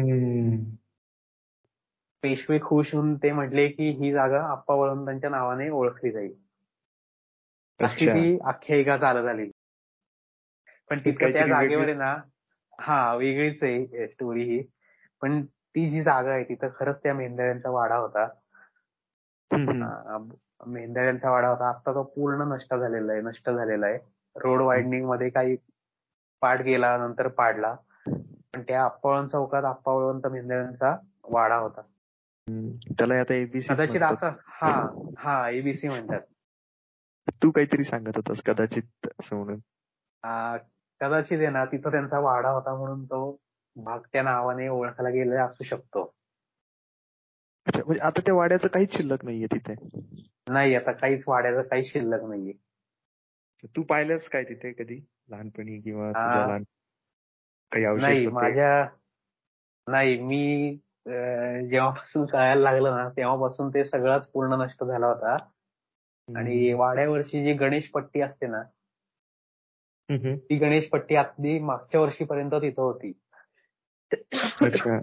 ती आता गणेश पट्टी तिथनं काढून टाकली आणि तिथं आता बहुतेक आता असाच नवीन इमारत उभी राहते तिथं. म्हणजे थोडक्यात काय की एखाद्या असं उपनगर आहे त्याच्या मागची आख्यायिका आणि इतिहास दोन्हीपैकी एक जाणून घ्यायला. जस्ट बिकॉज मला कोणीतरी पाठवलंय आणि इंटरेस्टिंग वाटतंय म्हणूनच कुठलीही शहानिशा न करता पाठवण्यात तशी काही मजा नाही. उलट आपण काहीच अर्थ नाही हो. पण चुकीच एक सेट करतोय तिथे गोष्ट जी की हो. नाही. हे तर विशेष करून हडपसर आणि हे तर नेहमीच चर्चेचा विषय असतो. कधी कधी म्हणजे हाडप सर असं होतं त्याला काही पण असो. दुसऱ्या एका छान पॉइंटकडे मला जाणून घ्यायचं त्याविषयी आणि तो ती एक ठळक ओळख पण आहे पुण्याची ती म्हणजे वाडे पुण्यातली. तर पुण्याचं हो. जी ओळख आहे त्यामध्ये वाडा संस्कृती पण हा जुन्या पुण्याचा खूप महत्त्वाचा भाग होता.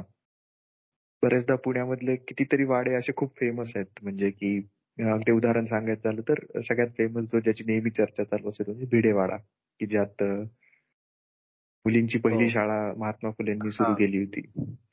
तर हा एक वाडा झाला किंवा टिळकांचा तो केसरी वाडा म्हणतात ना त्याला. केसरी वाडा हो. केसरी वाडा तो तो एक फेमस असतो. आणि असे बरेच काही काही असतील.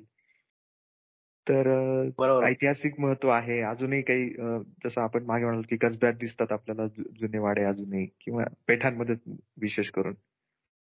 तर त्याविषयी तू काय सांगशील? ह्या वाडा संस्कृती किंवा प्रसिद्ध वाड्या? आता वाडा संस्कृती जवळपास संपतच आली पुण्यातली. वाडा संस्कृती जाऊन आता फ्लॅट संस्कृती निर्माण होती पुण्यात. म्हणजे झालीच निर्माण. की आता पूर्वीचे फार कमी वाडे राहिले आता. आणि जे आता साठ सत्तर ऐंशी वर्षाचे जे आहेत तर ते त्यांच्या त्यांचं बालपण त्या वाड्यामध्ये गेलेलं आहे वाडा संस्कृतीमध्ये. त्यांच्याकडनं आपल्याला बऱ्याचशा आठवणी आजही पुण्यात ऐकायला मिळतात. त्याच्यावर पुस्तकांमध्ये पण माहिती बरीचशी आलेली आहे. की आम्ही या पेठेतल्या या वाड्यात राहत होतो. आमच्या या आठवणी आहेत. असे बरेच वाडे होते. वाड्यात? नाही ना मी नाही. मी माझे वडील राहिलेत पण मी नाही राहिलो. मी इमारतीतच राहतोय जन्मापासून. अच्छा.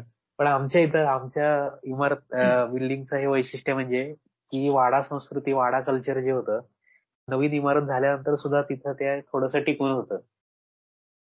तेही आता कमी कमी होत चाललंय. आता लोकसंख्या इथले वाड्या बिल्डिंग मधलेच आमचे काही लोक सोडून गेली. त्यामुळे आता मुलंही राहिली नाहीत खेळायला कोण नाही गणेशोत्सव नाही. तर माझ्या लहानपणी मी बिल्डिंगमध्ये राहत असेल अपार्टमेंटमध्ये तरी एकत्र सण साजरे केले हार असायचं दिवाळी असायची किल्ला एकत्रित बनवला जायचा एकमेकांच्या घरी जाणं येणं होतं. ते आता काही राहिलं नाही. आता काहीच राहिलं नाही. आता काही कसबा पेठेत शनिवार पेठेत सदाशिव पेठेत आपल्याला मिळतात. आणि पण आजही आहेत नाही असं नाही पण बरीचशी लोक आजही वाड्यांमध्ये राहतात. जर का ऐतिहासिक वाड्यांमध्ये जर का बोलायचं झालं आपल्याला तर अगदी शिवाजी महाराजांच्या काळापासून आपण बोलायला चालू केलं तर लाल महाल होता पुण्यात. शिवाजी महाराजांचाच वाडा होता तो. तिथं शिवाजी महाराजांचं बालपण गेलं. तो आज दुर्दैवाने नाहीये काहीच. शिल्लक राहिलेला नाहीये. आणि आत्ताचा जो लाल महाल दाखवला जातो तो पूर्वीच्या लाल महालाच्या अगदी छोट्या भागात तो लाल महाल उभा केलेला आहे त्याचा पूर्ण नवीन येतो. दुसरा एक महत्त्वाचा वाडा म्हणजे पुण्यातला म्हणजे शनिवार वाडा तो सतराशे बत्तीस साली बांधला गेला. आणि या वाड्याच्या नावामागे असं दडलंय की या वाड्याची जेव्हा पायाभरणी झाली आणि वास्तू शांत झाली तेव्हा दोन्ही वेळेस शनिवार आणि म्हणून नाव पडलं शनिवार वाडा अशी एक त्याच्या मागची आख्यायिका आहे. आणि जेव्हा पहिल्यांदा बाजीराव पेशवे पुण्यात आले तेव्हा बांधकाम चालू झालं शनिवार वाड्याचं पण शनिवार वाड्यात राहायला जायच्या आधी बाजीराव पेशवे कसबा पेठेतले धडपळे म्हणून होते त्यांच्या वाड्यात राहिले होते. ओके. तर तो कसब्यातला वाडाही आता आज राहिला नाही त्या जागेवर इमारती राहिली आणि नंतर सतराशे बत्तीस नंतर शनिवार वाड्याच्या आसपास सगळे वाडे उभे राहायला लागले. आणि या वाड्याला खूप महत्त्व प्राप्त झालं होतं मराठा साम्राज्यात. कारण इथूनच सगळा राज्यकारभार व्हायचा. हा पुण्यातला म्हणू शकतो की सगळ्यात महत्त्वाचा वाडा आता शिल्लक आणि इंग्रजांच्या काळात हा वाडा पूर्ण आगी लावून नष्ट झाला.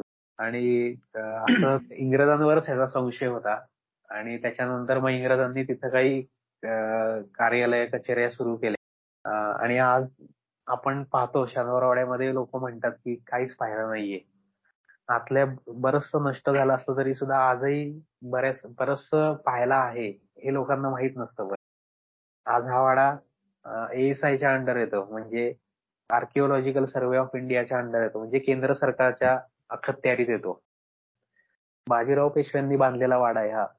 पण त्याचं जे बांधकाम आहे ते टप्प्याटप्प्याने होत गेलेलं आहे. म्हणजे त्यांचा मुलगा नानासाहेब पेशवे नंतर माधवराव पेशवे नंतरचे पेशवे यांच्या कालखंडात हळूहळू वाडा बांधला गेलेला आहे. त्याचं बांधकाम होत गेलंय. त्यामुळे तो सतराशे बत्तीस ला जरी पेशवे राहायला आले तरी त्याच्यात हळूहळू बदल होत गेले तो तेव्हाच बांधकाम संपलं असं नाही झालं. जसं आत्ताच आपण जे पाहतो शनिवारवाड्याचा दिल्ली दरवाजा आणि त्याच्या भोवतीने जे तटबंदी आहे ती नानासाहेब पेशव्यांच्या काळात बांधली गेलेली. ते बाजीरावांच्या काळातलं बांधकाम नाहीये. म्हणजे जे प्रसिद्ध गेट दाखवतात ते हा. ते बाजीराव पेशव्यांच्या मृत्यूनंतर त्यांच्या मुलाच्या पेशव्यांच्या पेशवे कारकिर्दीत बांधलं गेलेलं आहे. साधारणतः कोणत्या वर्षी? त्यांची त्यांच्या कारकिर्दी म्हणजे सतराशे चाळीस ते सतराशे एकसष्ट. या कारकिर्दीत ते बांधलं गेलेलं आहे. असाच एक अजून एक उत्तर पेशवाईतला वाडा म्हणजे विश्रामबाग वाडा हाही खूप छान वाडा आहे. ज्याला पुण्यामध्ये येऊन पेशवेकालीन वाडा पाहायचा असेल त्याचं छान उत्तम उदाहरण म्हणजे विश्रामबाग वाडा आणि आज महानगरपालिकेने त्याचं रिस्टोरेशन खूप छान पद्धतीने केलंय काही भागाचं आणि तो पब्लिकला ओपन केलेला आहे पाहायला. तर खूप तिथं जाऊन छान पाहता येतं फोटो काढता येतात. असा खूप छान वाडा आहे. तर हा वाडा अठराशे सात साली दुसरे बाजीराव पेशव्यांनी बांधलेला आहे. आणि तिथं ते अनेक वर्ष राहिले होते. शनिवार वाडा त्यांनी सोडला राहायचा आणि विश्राम बाग वाड्यात राहायला आले होते.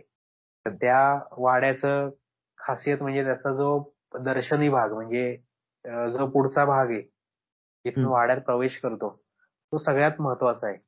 तिथली जी कलाकुसर आहे ना ती लाकडातली ती सगळ्यात महत्वाची. हा वाडा येतो कुठे ऍक्च्युली तर बाजीराव रस्त्यावर शनिवार शनिपाराजवळ हा वाडा आणि या वाड्याबद्दल अशी एक आख्यायिका आहे. विश्राम नावाची एक सुंदर बाग होती. आणि त्या बागेच्या इथं हा वाडा बांधला. म्हणून नाव पडले विश्राम बाग. आणि वाड्याच्या बांधकामात जवळपास सहा वर्ष लागली आणि त्यासाठी दोन लाख रुपये खर्च आला होता. त्यावेळेस?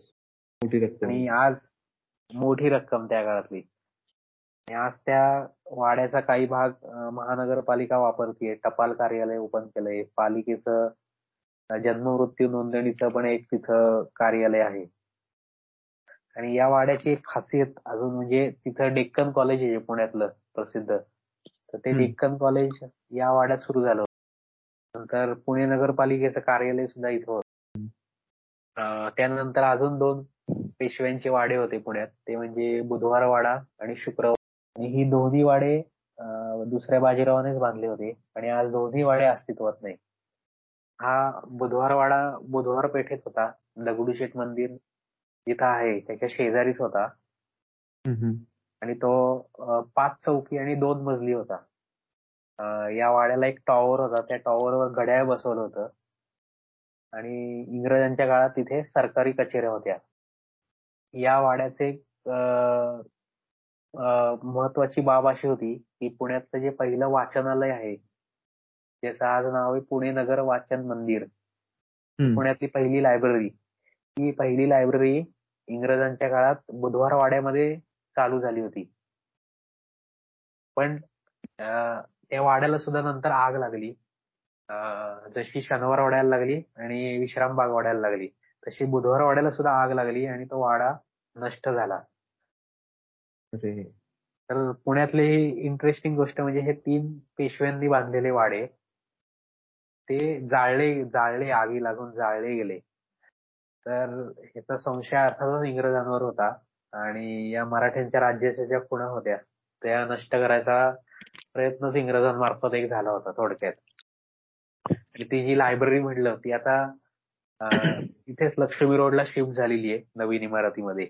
पण ती लायब्ररी पूर्वी त्या बुधवार वाड्यात होती. शुक्रवार वाडा हा दुसऱ्या बाजीराव पेशव्यांनी शुक्रवार पेठेत बांधला होता. आणि इथंही त्यांचं काही काळ वास्तव्य होतं. या वाड्याचे सुद्धा अनेक आपल्याला संदर्भ मिळतात इतिहासात. अनेक सण समारंभ या वाड्यात होता व्हायचे. आणि दुसऱ्या बाजीराव पेशव्याने देवी नावाचा एक रोग होता. त्याची लस इंग्रजांकडनं सर्वप्रथम घेतली ती या वाड्यात घेतली. आणि त्या अठराव्या शतकाच्या शेवटाला देवी नावाचा मोठा रोग आला होता. आणि युरोपामध्ये मोठं थैमान घातलं होतं त्या रोगाने. तर हा दुसरा बाजीराव अगदी धार्मिक होता. जुन्या त्याचा जुन्या रूढी परंपरांवर खूप विश्वास होता. त्याने एखाद्या रोगावर इंग्रजांकडनं लस घ्यावी हे सुद्धा एक मोठी नवल वाटणारीच घटना म्हटली पाहिजे. हो, हो. अजून एक वाडा अजून एक वाडा म्हणजे नाना वाडा.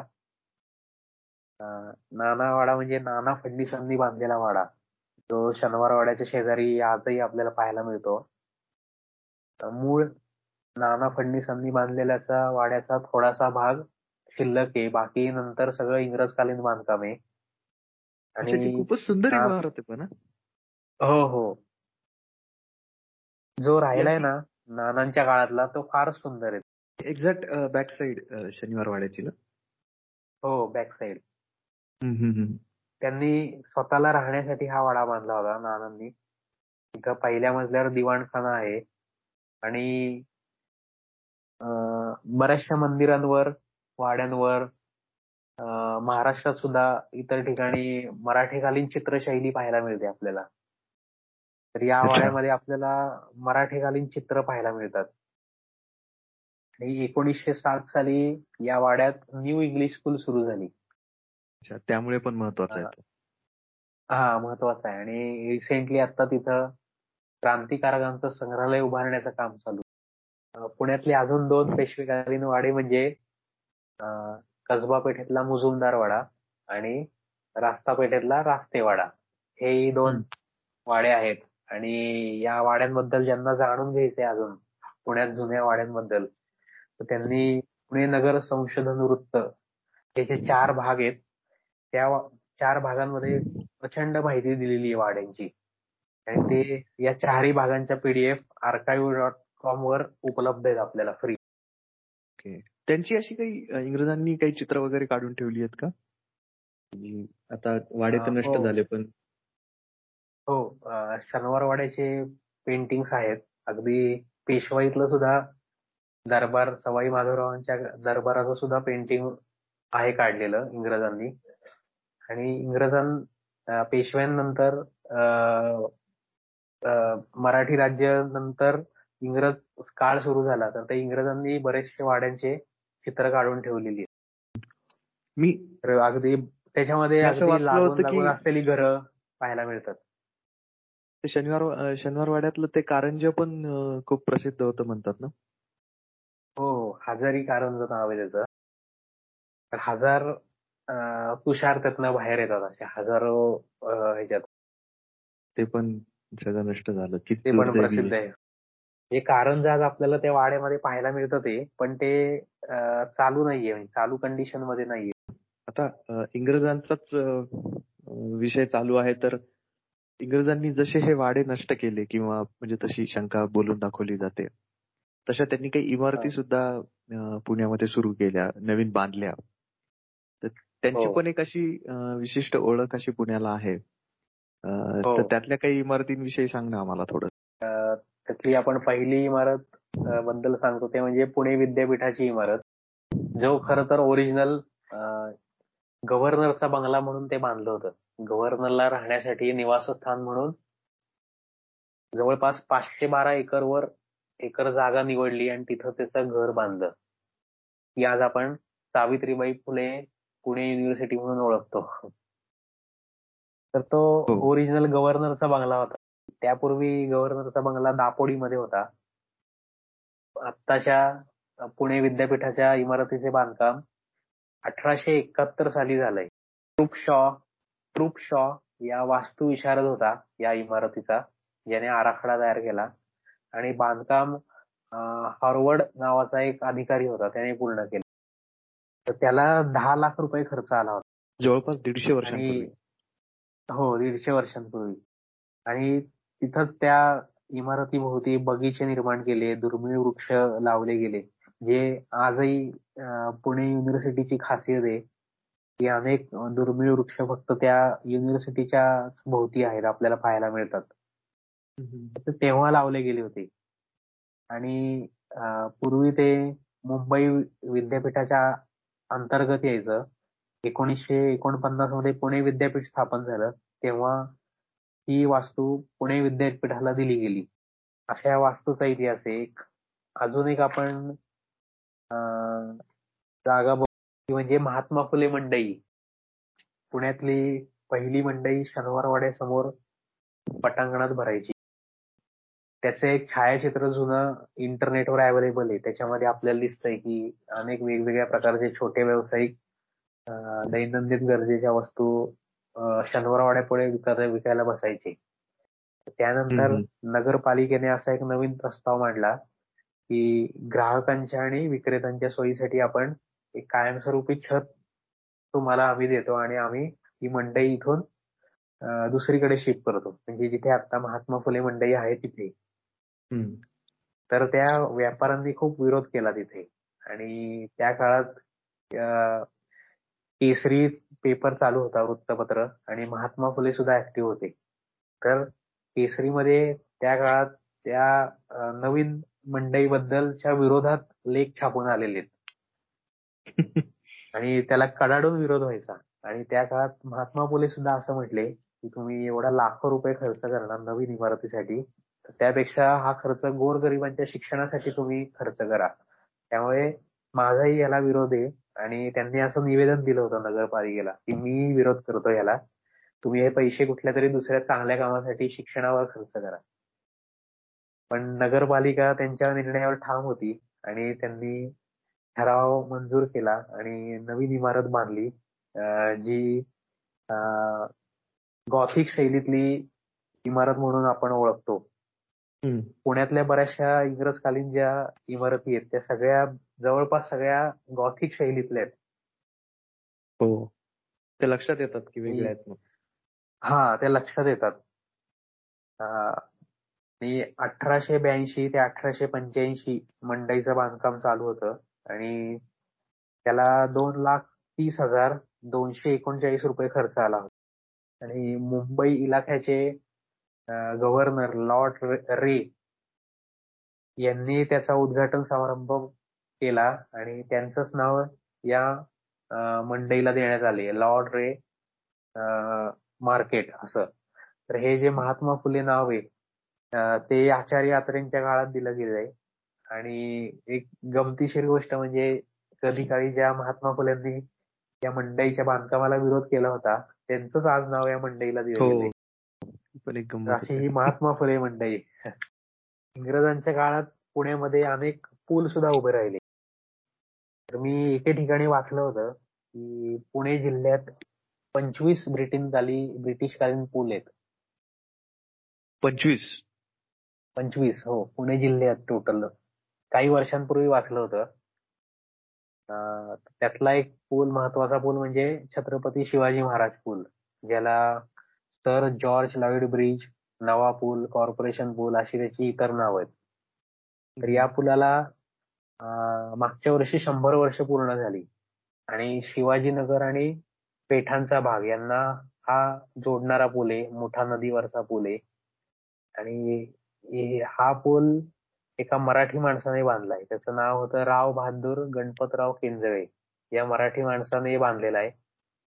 आणि रेग्युलरली मोठ्या प्रमाणात ट्रॅफिक या पुलावरनं असतं. तरी आजपर्यंत शंभर वर्षात याची एकदाही दुरुस्ती करावी लागली नाहीये. ही खासियत आहे या पुलाची. आणि या पुलाची रचना लेफ्टनंट कर्नल ई एस प्रोज या इंग्रज अधिकाऱ्याने केली होती. आणि या पुलाने एकोणीसशे एकसष्टचा पूल पानशेत पूर अनुभवला. असा हा दगडी कमानींचा छान एक असा देखणा पूल आहे पुण्यातला. आणि ब्रिटिश काळात पुण्यात अनेक महत्त्वाच्या वास्तू बांधल्या गेल्या. वेगवेगळ्या भागांमध्ये. त्यातली आपण काही नावं पाहूयात की ती कुठल्या त्या इमारती त्याच्यामध्ये येतं डेक्कन कॉलेज नंतर फर्ग्युसन कॉलेज नंतर सिमला ऑफिस नंतर काउन्सिल हॉल नंतर सेंट्रल बिल्डिंग नंतर जिथं मराठ्यांच्या कागदपत्रांचा दप्तरखाना आहे ते म्हणजे पुणे आर्काइव्ह म्हणजे पेशवे दप्तर. अशा अनेक वास्तू इंग्रजांच्या काळात उभ्या राहिल्यात. आणि एक साधारण इंग्रजांच्या काळातल्या वास्तू ओळखायचं म्हणजे त्याला एक असा एक मनोरा असतो. एक वास्तू चर्च असू दे किंवा चौकोनी वास्तू असू दे त्याला एक चर्च असतो. त्याला एक मनोरा असतो उंच. जसं गुरुवार पेठेमध्ये एक पंचहौद मिशन आहे. तर तिथेही असा एक मोठा उंच मनोरा आहे. आणि मला वाटतं बरचसं बांधकाम दगडी असतं. हो दगडी असतं. मोठ्या खिडक्या असतात. हवा खेळती राहील असं असतं. कमानी असतात. एक वास्तू इंग्रजांच्या काळातली महत्वाची म्हणजे COEP college of engineering Pune. त्याचं खरं मराठीचं नाव असं होतं अभियांत्रिकी महाविद्यालय पुणे. असं त्याला कॉलेजला त्या मराठीतून म्हणतात. सगळेजण हल्ली सीओईपीच म्हणतात. अभियांत्रिकी महाविद्यालय पुणे असं फार कमी लोक म्हणत असतील. तर हे कॉलेज अठराशे चोपन्न ला स्थापन झालेलं आहे. आणि भारतातलं टॉप अठराशे चोपन्न आता दीडशे वर्ष पण झाली आहेत या कॉलेजला आणि हे आजच्या घडीला भारतातलं टॉपचं एक इंजिनिअरिंगचं कॉलेज आहे. आता ते ऑटोनॉमस आहे ना? हा आता ते ऑटोनॉमस आहे. आणि जेव्हा हे कॉलेज सुरू झालं तेव्हा याचं नाव होतं the Poona engineering class and mechanical school असं त्याचं जुनं नाव होतं. आणि आज जरी ते शिवाजीनगर भागात असलं तरी त्याची ते कॉलेज ते सुरुवातीला भवानी पेठेत सुरू झालं होतं. पाच ऑगस्ट अठराशे पासष्ट रोजी मुंबई इलाख्याचे गव्हर्नर सर पार्टल फ्रियल यांच्या हस्ते आत्ताच्या नवीन इमारतीची पायाभरणी झाली आणि अठराशे अडुसष्ट ला कॉलेज सुरू झालं.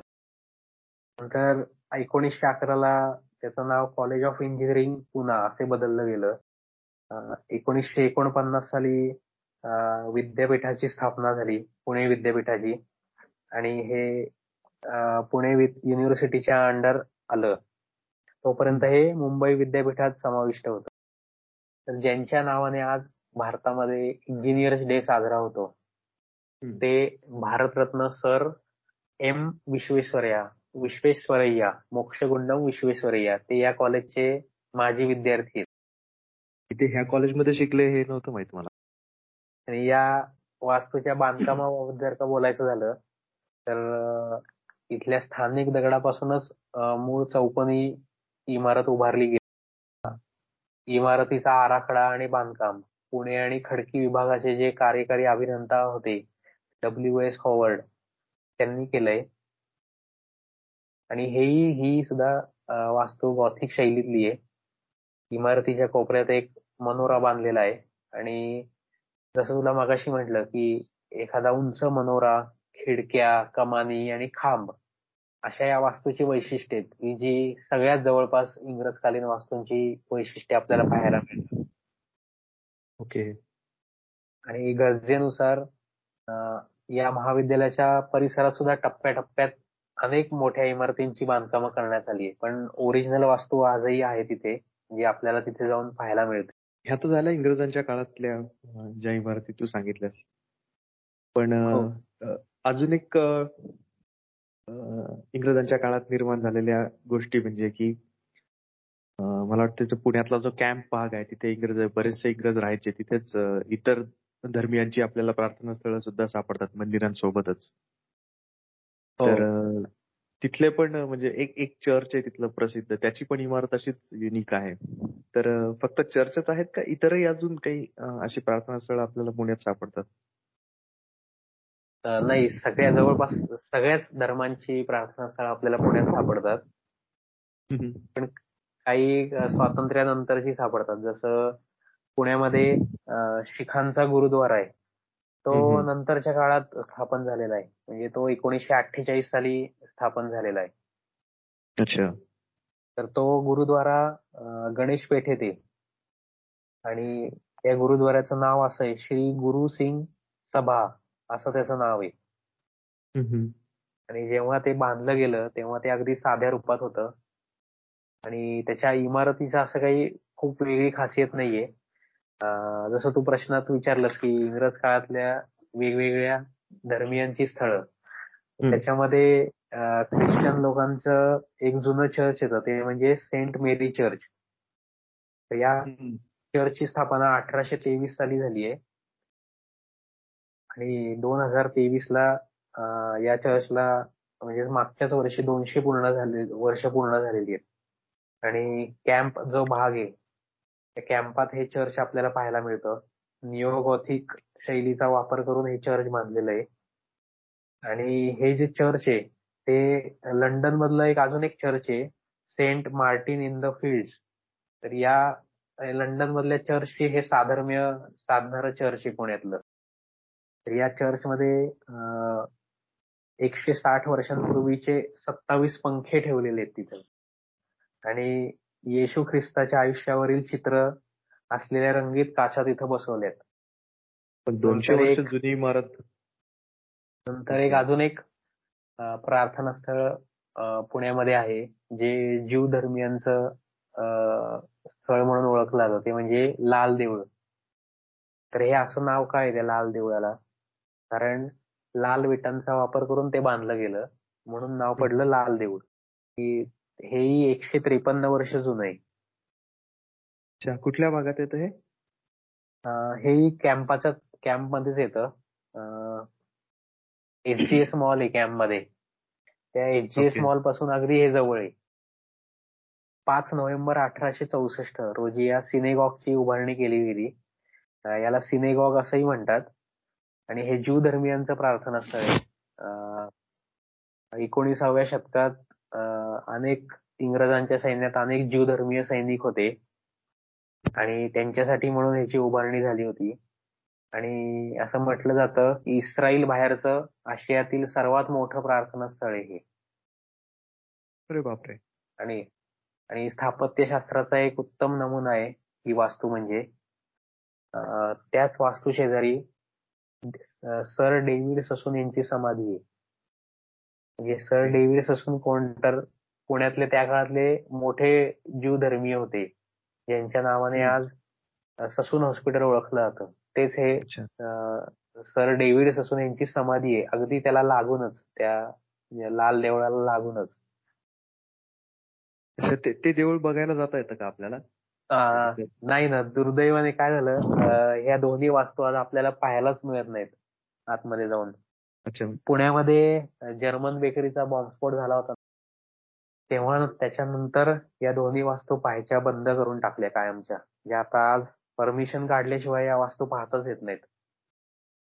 म्हणजे ते देवळात जीवधर्मीय पण जात नाहीत आता. नाही जीवधर्मीय जातात. फक्त जीवधर्मीय जाऊ शकतात. हा इतरांना आपल्यासारख्यांना रेफरन्स असेल त्यांचा तरच आतमध्ये जाऊन पाहता येतं. तू पाहिलं कॉमन मॅनला नाही मी आतमध्ये गेलो होतो. तिथले जे सुरक्षा रक्षक असतात त्यांनी मला अभ्यासके म्हणून या दोन्ही वास्तू एकदम जवळून दाखवल्या पण आतमध्ये नाही घेऊन गेले मला. आतमध्ये बंद असतो ते. सगळ्यांसाठी नाही ओपन ते. नाही पण हे वाटतंय की आशियाच्या इस्रायलच्या बाहेरचं आशियातलं सगळ्यात मोठं पुण्यात आहे मोठं हो. ही जी वास्तू आहे लाल देऊळ. तर ती सुद्धा इंग्रजकालीन आहे. त्या इंग्रजचा बांधकाम शैलीचा सगळा त्याच्यावर प्रभाव आहे. आणि जी ससून हॉस्पिटल आहे जे मी तुला म्हटलं डेव्हिड ससूनच्या नावे बांधली गेली तर त्या ससून हॉस्पिटलची सुद्धा इमारत महत्वाची आहे. तर त्या डेव्हिड ससूनने टू थर्ड अमाऊंट हॉस्पिटलच्या इमारतीचे त्याने स्वतः दिले डोनेट केले. म्हणून त्याचं नाव तिथं देण्यात आलं. अच्छा.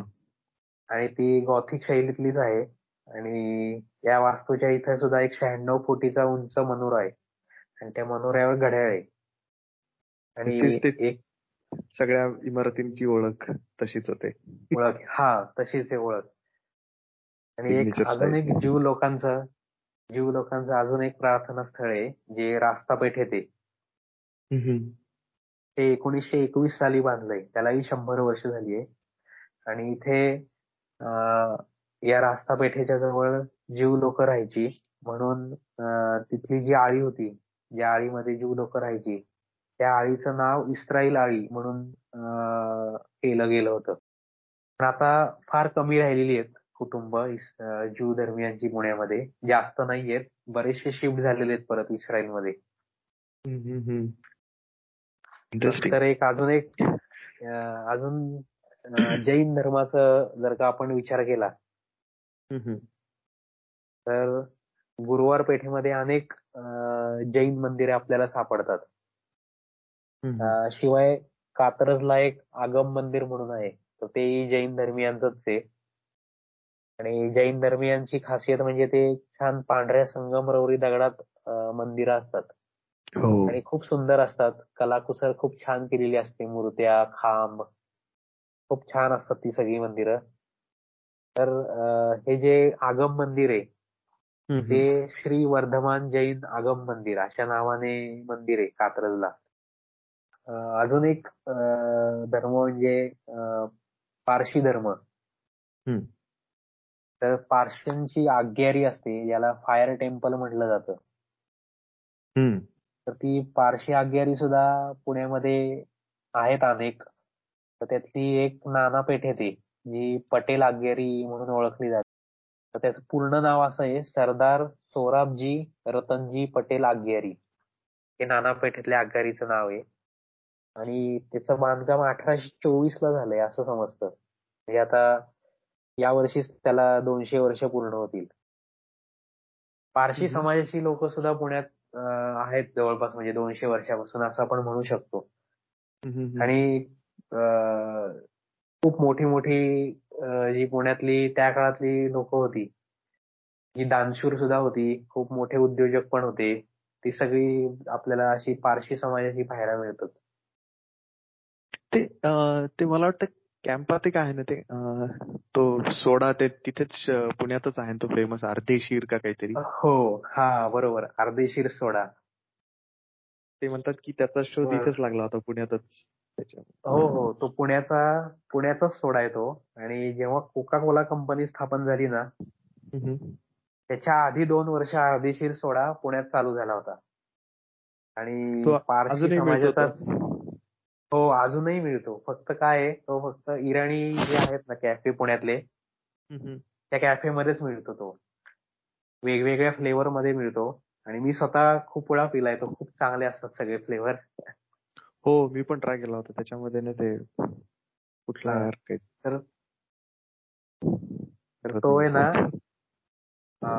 अर्देशीर होदादाद इराणी या व्यक्तीने एकशे चाळीस वर्षापूर्वी स्थापन केला होता.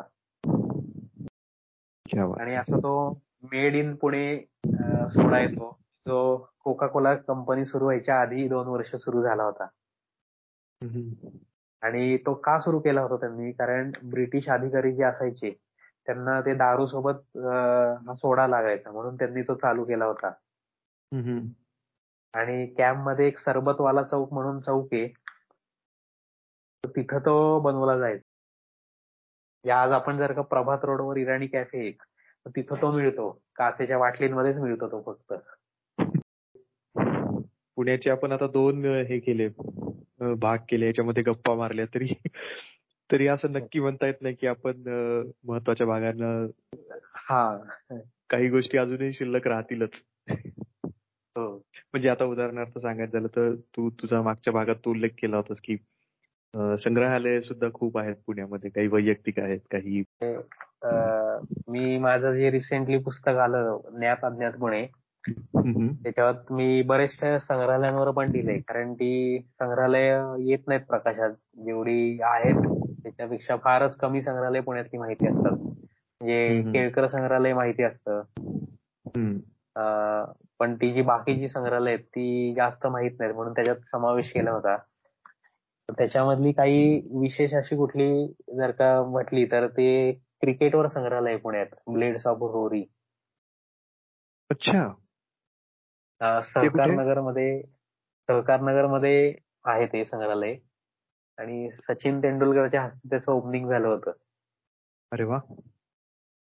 हे आतापर्यंत जगातलं सगळ्यात मोठं क्रिकेट म्युझियम आहे असं म्हटलं जातं त्यांच्याकडनं. पुण्यात सगळं जगातलं भारी असतं म्हणा हो आणि पुण्यात मॅच असेल तर भारताचे जर खेळाडू त्या संग्रहालयाला भेट देतातच पण दुसऱ्या संघाचे आयपीएलचे जे दुसऱ्या देशांकडनं आलेले असतात दुसऱ्या देशात तेही खेळाडू तिथं मोठ्या प्रमाणावर भेट देतात. आणि त्याच्यात जोडलेलं आता पुण्यात म्हणजे आता एक महत्वाची वस्तू वास्तू सॉरी ती म्हणजे आगा खान पॅलेस पण आहे जी खूप फेमस आहे. हो बरोबर.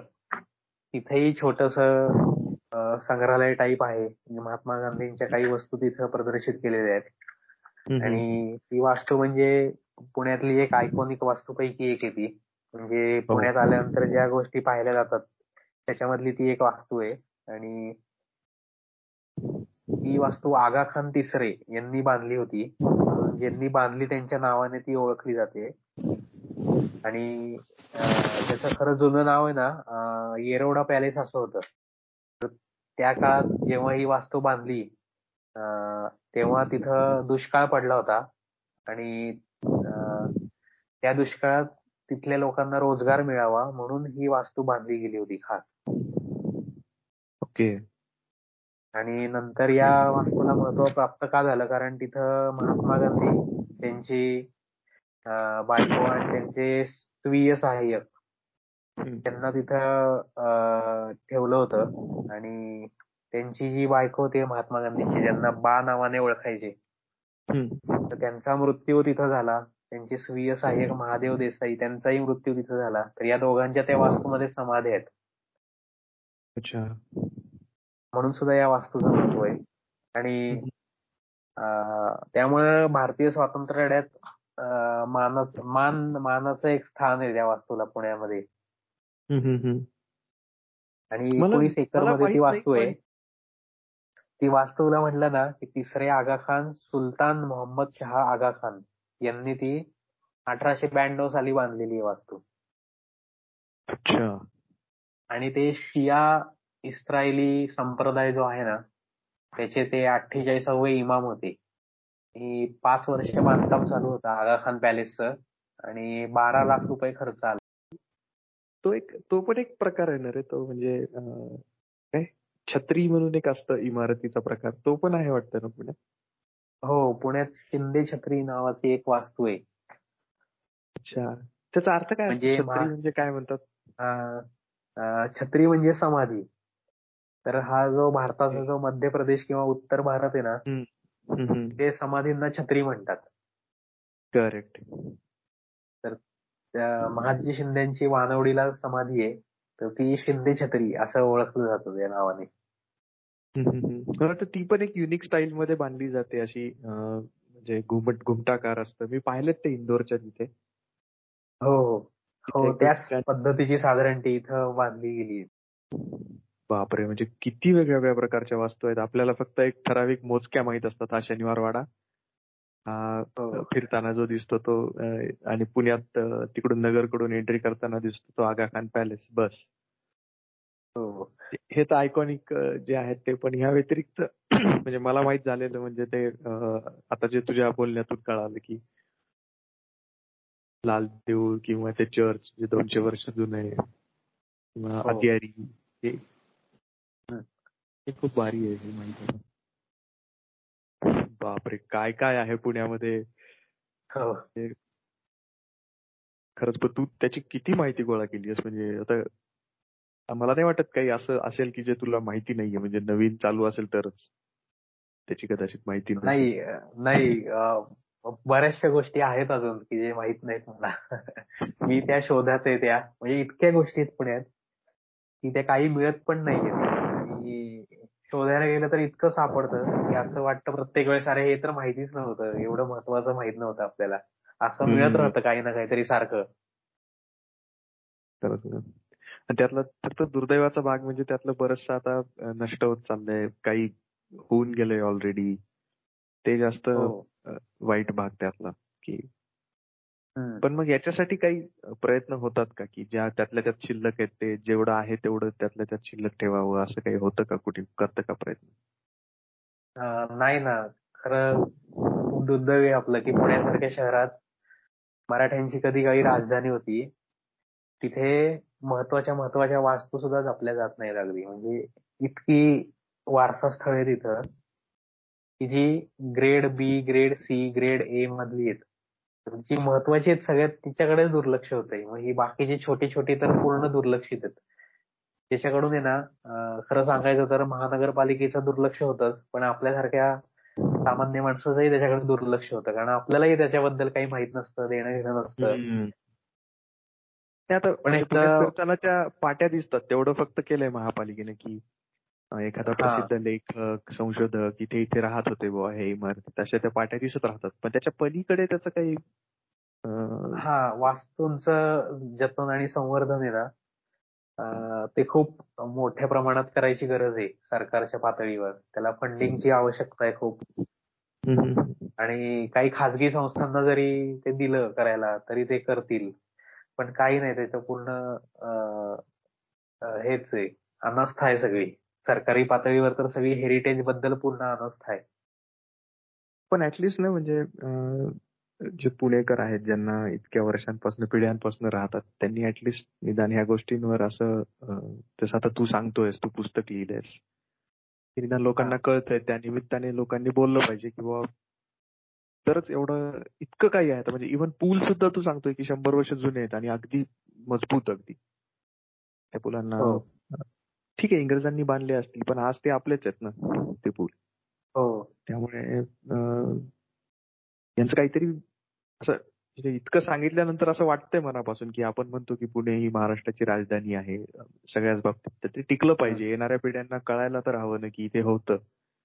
म्हणजे आता तू ते हो. मेंढळ्यांचं सांगितलं ते खूप वाईट वाटलं ऐकून की तिथे आता तू इतक्या वर्षांपासून राहतोस तुला सुद्धा माहीत नाही. तर माझ्यासारखे जे बाहेरून येतात त्यांना तर काही माहीत असायचं कारणच नाही. खरं सांगतो ह्या दोन भागांमध्ये तुझ्याशी गप्पा मारून खूप मजा आली. खूप प्रचंड माहिती मिळाली प्रचंड.